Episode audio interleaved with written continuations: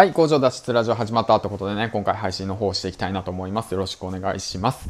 えっ、ー、と、実は今回これで3本目なんですけども、いろいろと音声不具合があって、えっ、ー、と、配信できない状態だったので、まあ、あのー、再収録という形でね、えっ、と、ちょっと時間が空いたので、配信の方をしていきたいなと思います。よろしくお願いします。この番組は工場勤務10年目サラリーマンが発信力を身につけ、そしてね、自分で稼ぐ能力を身につけ、工場から脱出するまでの物語を配信していきたいなと思います。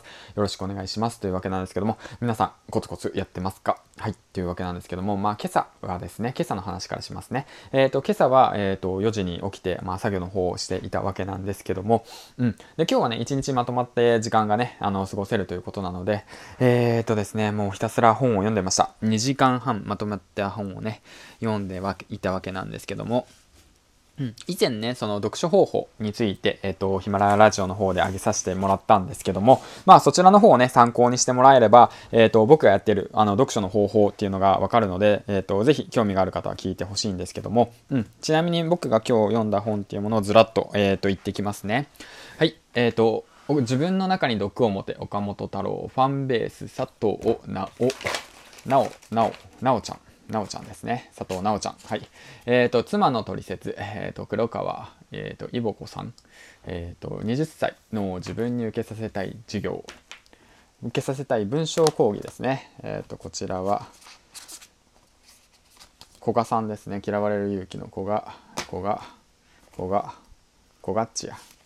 古賀っち。はい。めちゃめちゃ まあいいや。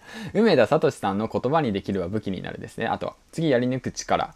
えーと、こちらがアンジェラ・ダックワースさん。うん。で、次はシンプルルール。仕事が早い人はここまでシンプルに考える。戸塚さんですね。もう下の名前読め。もういい。自分を仕事にする生き方。はあちゅうさんですね。次、あえて数字から降りる働き方。小原さんですね。あと、革命のファンファーレ。西野さん。キャッチコピーの力。うん、基本の10選、77選かな。うん、川上さん、川上哲也さんですね。次が伝え方が9割。佐々木健一、佐々木健一さんですね。次、えっ、ー、と、各技術、伝える技術。倉島穂美さんかな？うん。で、次最後に時間革命、堀江貴文さんですね。はい、ということで、全部で1、2、3、4、5、6、7、8、9、10。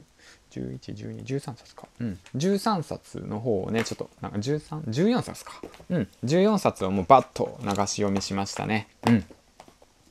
すごい良かった。楽しかった。というわけなんですけども。まあね、そうやってまあ、記憶にね、定着させることが必要なので、あとはまあ忘れることですね。忘れた時に出てくるんですよ。うん。あ、そういえばそんなこと言ってたな、って言ってね。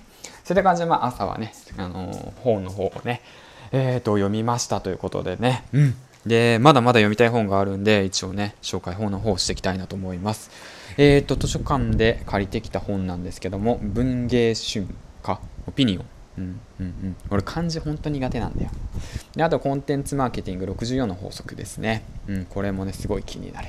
あ、こちら購入したやつですね。で、次は保演。完璧なタイミングを科学する。こちらもダニエルさんか。うん、で、あと次ですね、すべてを書くことから始まる。えっ、ー、と、坂東真理子さん。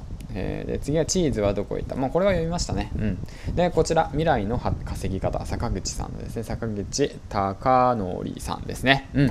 こちらの本も、えっ、と、今日中にちょこっと目を通したいなと思っております。ということでね、うん、楽しい楽しいみたいな感じなんですけども、なまあ、なぜね、こうやってね、本がすごく好きになったかっていうとね、やっぱきっかけがあるんですよ。うん。それは何かっていうと、オーディブルですね。僕自身、オーディブルっていう、その、アマゾンのね、うん、あのサービスを利用して、で、こうやってね、本っていうもののね、世界に触れていって、で、本のある生活になりました。はい。だからもしね、その、なんて言うんだろう、本を普段読まないよっていう方がいたらもうぜひ登録してね、今だったらもうコイン、ワンコイン無料でもらえて、で、1冊もらえちゃうっていうキャンペーンやってるので、ぜひぜひね、応募してほしいなと、応募っていうかまあ、そちらの方で登録してほしいなと思うんですけども、うん。